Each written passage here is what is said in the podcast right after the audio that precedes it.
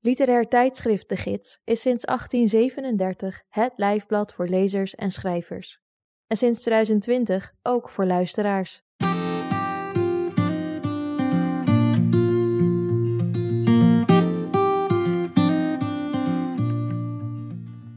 Je luistert naar Sprekende Letteren, een podcast met verhalen, essays en poëzie uit de gids, voorgelezen door de schrijver of dichter zelf.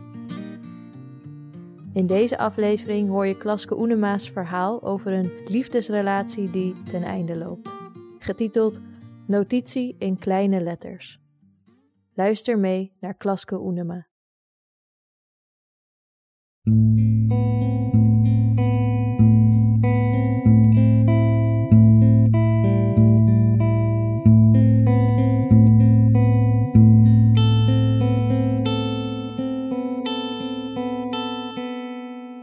Notitie in kleine letters. Ochtends zitten de ganzen in de bomen, zei hij. Hij zat bij het open raam een sigaar te roken. Ik stond bij de tafel in mijn geïmproviseerde keuken, mijn rug naar hem toe. Als ik maar weinig genoeg zei, maar wel aangaf dat ik luisterde, begon hij te vertellen. Dingen die hij die dag had meegemaakt of eerder die week dat hij weer die doofstomme jongen in zijn elektrische rolstoel op straat was tegengekomen nadat hij zijn bus had geparkeerd. De jongen droeg een bordje om zijn hals waarop stond: Hallo, ik heet Alex, ik ken hier de weg. Er stond een telefoonnummer bij dat je kon bellen als hij hulp nodig had of als de accu leeg was. Ik stelde me voor hoe hij zijn werkjasje had uitgedaan en om de jongen heen had gelegd terwijl ze samen wachten. Een detail dat hij eerst bescheiden wegliet, maar wat later toch vertelde op een toon van: zo doe je nu eenmaal dingen.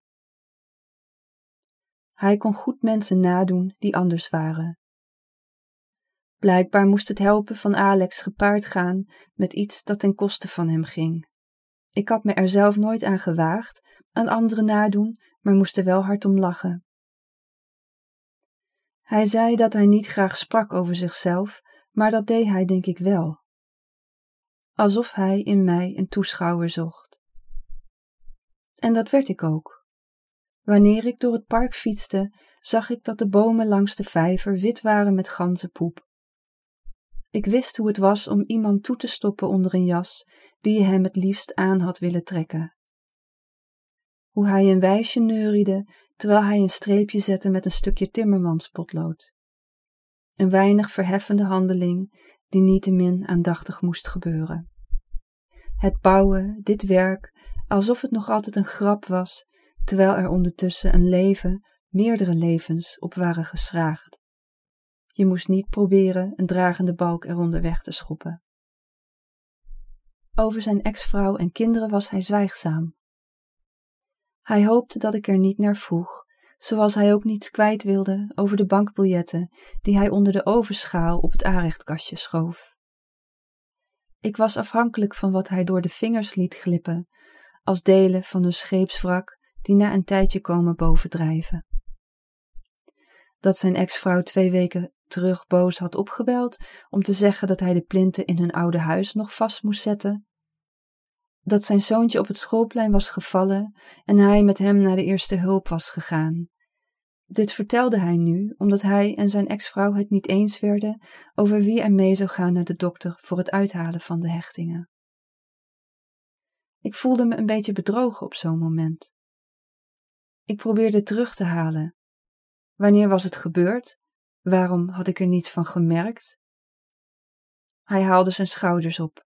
Ik vertel het je nu toch, zei hij, en deed voorkomen alsof onze wereld samen veel belangrijker was. Soms was het duidelijk dat hij ergens mee zat. Zoals toen hij een jongen in dienst had genomen en die met de tijd steeds onhandiger was geworden. Advies vroeg hij niet, maar ik kon niet nalaten het te geven.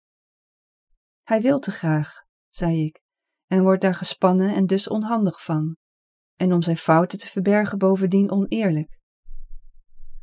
Maar als hij nu gewoon zegt dat hij een duur stuk hout heeft verzaagd, zei hij, hij weet toch dat ik dat niet erg vind? Misschien moet je hem wat meer geruststellen. hem wat vaker vragen hoe het gaat.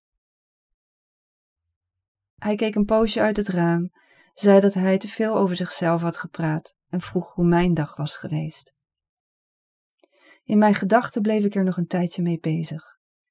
Soms vergat ik het, maar dan werd ik me bewust van een gevoel dat nog ergens rondhing, zoals wanneer er iets kapot is gevallen en je de scherven hebt opgeveegd, maar nog niet hebt gestofzuigd. Ik had het meteen voor de jongen opgenomen en voelde me daar een beetje schuldig over. Wat er misging tussen hen, deed me denken aan wat er soms misging tussen ons. Ik zeg soms, maar zoiets gaat niet soms mis. Het gaat fundamenteel mis. Het is alleen soms dat je het ziet. Weer zou hij alles gegeven hebben. Zou hij tijd, moeite, nog geld hebben bespaard voor iemand die het niet waard was gebleken, die hem teleurstelde. Hij drukte de zoveelste punaise in zijn beeld van de wereld dat al geruime tijd aan de muur hing, zette een muziekje op en opende een fles bier, zich verzekerend dat hij alleen op de wereld was en hier nooit iets aan zou veranderen. We woonden niet samen, maar ik verlangde ernaar dat onze levens samenkwamen, op de manier waarop ik s'avonds naast hem in bed schoof. Daar lag hij, op zijn rug tegen het kussen, zijn arm achter zijn hoofd, te kijken naar hoe ik me uitkleedde, bereid alles daaraan, zelfs het meest oncharmante kledingstuk, de maillot, mooi en belangrijk te vinden, ondertussen zichzelf tonend boven de dekens, een mannelijk en ook zacht lichaam. Ja, hij nodigde me uit, zoveel was zeker. Zeker was ook dat hij, anders dan hij zei, zichzelf aantrekkelijk genoeg vond om zich zo te tonen, om me te verleiden. En dat was hij ook. Ik weet niet of hij het meteen doorhad. Hij leek het in ieder geval niet echt te geloven dat hij mijn tot op heden moeizame relatie met het seksuele had beslecht door erbij te halen wat voor mij meer waar was dan mijn lichaam. Iets wat ik als een mankement aan mezelf had beschouwd. Dat er taal moest zijn om de werkelijkheid te maken. Dat er van woorden een dun matje geweven moest worden om op te gaan liggen, zodat ik niet afzakte in gedachten die hun wortel staken in iets duisters. Want zodra een mond de mijne had gevonden, werd de wereld vormloos en verdween de ander in een enkel groot oog. Dan zocht ik de hals om me in te verbergen en was ik eenzamer dan ik aankon. Ik nam het mezelf kwalijk dat ik niet meer kon zijn dan een onbezield lichaam. En ik nam het de ander kwalijk dat hij het niet merkte. Bij hem was ik op slag genezen van alle weerstand die hieruit was voortgekomen, een weerstand waarvan hij zei dat hij er zich niets bij voor kon stellen. Eerst als compliment, zichzelf daarbij wegdenkend, daarna serieuzer, zo ver dat hij mijn nieuw gewonnen vrijheid begon te zien als een eigenschap van mij, als iets wat ik ook op een ander zou kunnen richten. Terwijl het voor mij verbonden was met hem. Het was zelfs meer van hem dan van mij. Vlak voordat hij in slaap viel, zijn adem in mijn haar, begon hij te praten, onsamenhangend, in moeilijk verstaanbare woorden. Zou hij een huis voor ons bouwen? Een kamer speciaal voor mij met goed licht om in te werken? Zijn praten werd een zacht gesnurk, en als ik me daaraan overgaf, als aan een gedeeld lichaam, viel ik ook in slaap, glimlachend om de belofte die ik geloofde, juist omdat hij de dag erna zei dat hij zich er niets van herinnerde. Het soort passie dat beschamend is, niet onze hechtheid was voor de buitenwereld zichtbaar, de gelijkheid waar onze moeilijkheden elkaar raakten en in elkaar haakten. Of de hoop die ik kreeg voor mezelf, omdat wat er gebeurde tussen ons zich op een fundamenteler niveau afspeelde dan het leven van de stoep en de straat. Zichtbaar waren onze breuken, ons uit elkaar gaan en mijn uit elkaar vallen, waarbij ik me weer tot de wereld moest zien te verhouden anderen nodig had om mee te praten, de relatie op een andere manier te zien. Alles hing af van de uitkomst, of er nog iets zou veranderen. Dit uitstel van de werkelijkheid, het leven in de toekomst. Ik was er kundig in aan het worden. Ik maakte mezelf vrij in een houtgreep, tot ik ineens werd losgelaten. Achter in de tuin verhoogde hij de schutting, zodat we in de lente geen zicht meer hadden op de kersenbloesems van de buurvrouw en alleen nog haar gekuch hoorden. Hij deed de gordijnen ochtends niet open aan de straatkant, zodat de plant langzaam van kleur verschoot en stierf. Hij bracht me ontbijt op bed met sterke zwarte koffie en ging op de rand van het bed bij het raampje zitten roken. De kleine observaties, gedachten waar je niet naar luistert, die overstemd worden door hoe het voelt om hand in hand over straat te lopen naar het afhaalrestaurant, samen in de auto slipoefeningen te doen in de sneeuw. Vooral s'nachts lieten ze van zich horen. Wanneer ik opstond om naar de wc te gaan en doorliep naar de keuken voor een glas water, dan hoorde ik mezelf zeggen dat er een einde aan moest komen, dat dit niet door kon gaan. Omdat ik de kraan in het donker kon vinden, maar zijn wereld me vreemd bleef. Ik probeerde het op een zondagmiddag kalm en rustig uit te maken, om er vervolgens op terug te komen, zwak door het gebrek aan zwaartekracht. Men zegt dat je je lichaam moet vertrouwen, dat het meer kennis heeft van wat goed voor je is dan je geest. Mijn lichaam vertrouwde hem volkomen. Nooit lag er een arm in de weg, was er iets ongemakkelijk tussen ons. Alsof ik op adem kon komen, alsof er dingen in mij hersteld werden, gewoon door tegen hem aan te liggen, mijn mond tegen zijn oor. En dat wanneer hij na een tijdje zijn handen onder mijn billen wegtrok, hij die vanaf de zijkant weer een beetje terugduwde. De tederheid van deze handeling, de invoelendheid in de eigenschappen van mijn lichaam, vertelde me dat hij in essentie een goed mens was.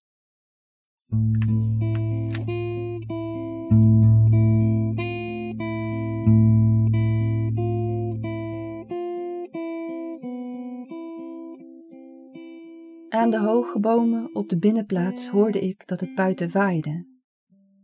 Eerst hoog in de toppen, daarna naar beneden, totdat alle bladen ritselden. Een raam ging open en een flart van een gesprek kwam naar buiten. Iemand parkeerde een auto en mijn hart sprong op. Al was ik zelf opgestaan om naar buiten te kijken, tussen de dunne witte gordijnen. Af en toe opende ik een boek dat voldoende verhaal had om me een eindje mee te nemen, om daarna terug te zakken in een gedachtenstroom waarin ik zocht naar de juiste woorden. Ze moesten eerlijk zijn over mezelf, maar ook passen bij wie hij was. Soms dacht ik dat ik ze gevonden had, het inzicht dat hem zou doen begrijpen. Maar alles wat ik probeerde keerde zich tegen me. Zoals hij palmbomen had geschetst en een briesje, en ik voelde hoe de zee aan mijn bikini trok. Zo vertelde hij nu iets waar ik buiten viel, waar ik niet eens in voorkwam. Aan het einde van de gang lag een witte envelop. Mijn naam stond erop. Er zaten brieven in en een half lege strip van de anticonceptiepil. De vertrouwdheid van een geliefd handschrift, de vertrouwdheid van iets wat ik te goed ken iets wat van mijzelf blijkt.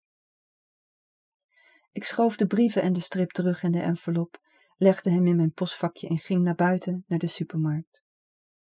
Hij had mijn naam niet vaak hoeven schrijven. Het schrijven hoorde bij mij, zoals het praten bij hem hoorde. Pas nu begon het feit dat hij me nooit terugschreef iets te betekenen. De zinloosheid van dit alles, de verwarring, dacht ik, de bodem die er niet was, die ik had willen maken, zelf had willen zijn, viel eronder uit en alles rolde vrijelijk en ver uit over straat. Nooit zou het weer bij elkaar komen. Het erge was dat bij hem die bodem niet leek te ontbreken. Het duurde niet lang of er kwamen berichten over een nieuwe vrouw.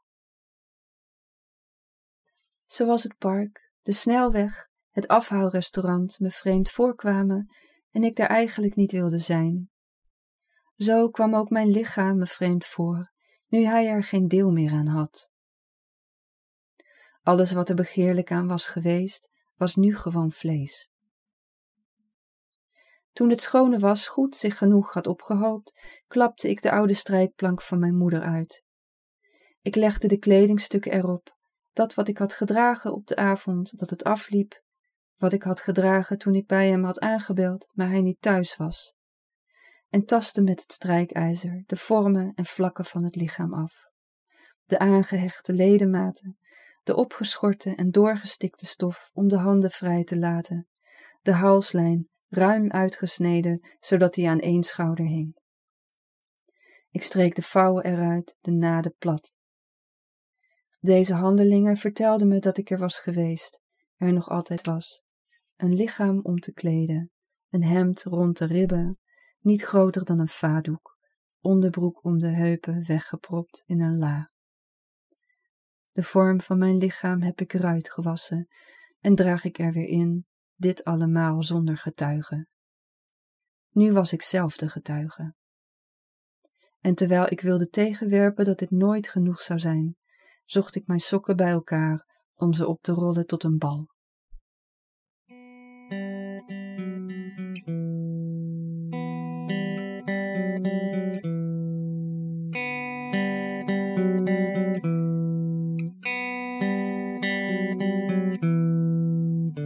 Met de auto gingen Afke en ik naar het meer om te schaatsen.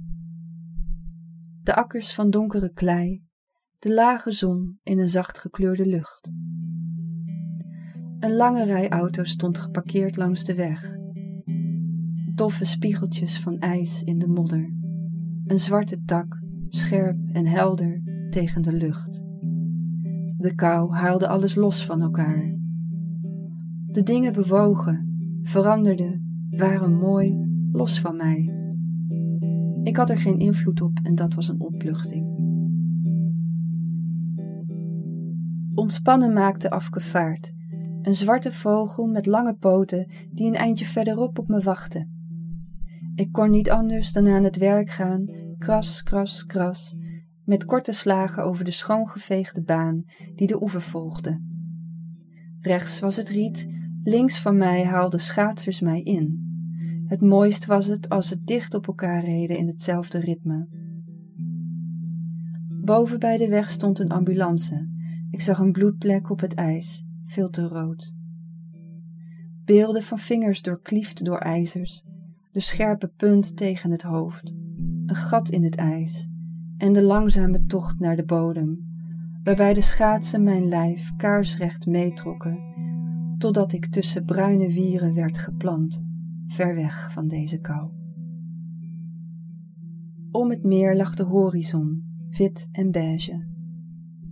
De dikke trui onder mijn jas, mijn armen een beetje afstaand van mijn lichaam, eindigend in schetsmatige wanden. Ik voelde me een kind, onhandig en te dik ingepakt. Kijk, zei Afke, ze stond bij een rietkraag waar het ijs bobbelig tegenaan was gevroren, de stuwing van de wind erin gevangen.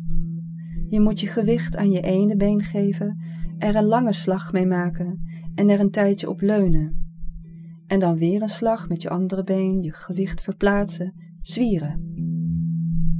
Even reden we zo naast elkaar op haar ritme, dat het mijne werd, want we waren ongeveer even lang. Afke verdween tussen de mensen. Ik viel doordat ik een scheur in het ijs ontweek. Moeizaam zette ik de schaatsen onder me en stond ik op, veegde wat sneeuw van mijn broek. Niemand had het gezien. Toen ik een tweede keer viel, bleef ik even zitten. De steiger waar we waren opgestapt was klein in de verte. Mensen in gekleurde jassen zaten voorovergebogen op de rand alsof ze niet bewogen. Tassen en schoenen rond de steigerpalen, daartussen ook die van ons. Iemand stak me een hand toe. Een stevige hand in een handschoen trok me op. De man of jongen, dat was niet goed te zien onder zijn muts, schaatste verder, alsof dit een gewoon onderdeel was van zijn snelle tocht, zonder iets te zeggen, zonder om te kijken. Misschien heb ik een fout gemaakt, dacht ik terwijl ik verder schaatste. Ik moet wel een grote fout hebben gemaakt als ik zeker weet dat deze liefde voorbij moet zijn en ik er desondanks niet zonder kan. Ik ben kleiner dan ik denk, dat is het. Ik heb mezelf te groot gemaakt. Langzaam begon ik me weer aan te sluiten op de wereld, maar het voelde ongemakkelijk, alsof je met rood behuilde ogen terugkeert bij een familiediner. Je probeert een grapje te maken en zet de volgende gang op tafel. Het is niet iets wat gemakkelijk besproken kan worden, je zonder bescherming over te leveren, uit te leveren aan een ander. Iedereen zegt tegen je dat het dom is, dat het niet zo werkt, dat ze het al die tijd al zagen. Ze zijn blij dat je weer aanspreekbaar bent en schenken je glas bij. Maar ik had het zelf ook gezien, ik had het opgemerkt. Een pijlood dat is uitgeworpen en binnengehaald, waarover met potlood een notitie gemaakt, in kleine letters.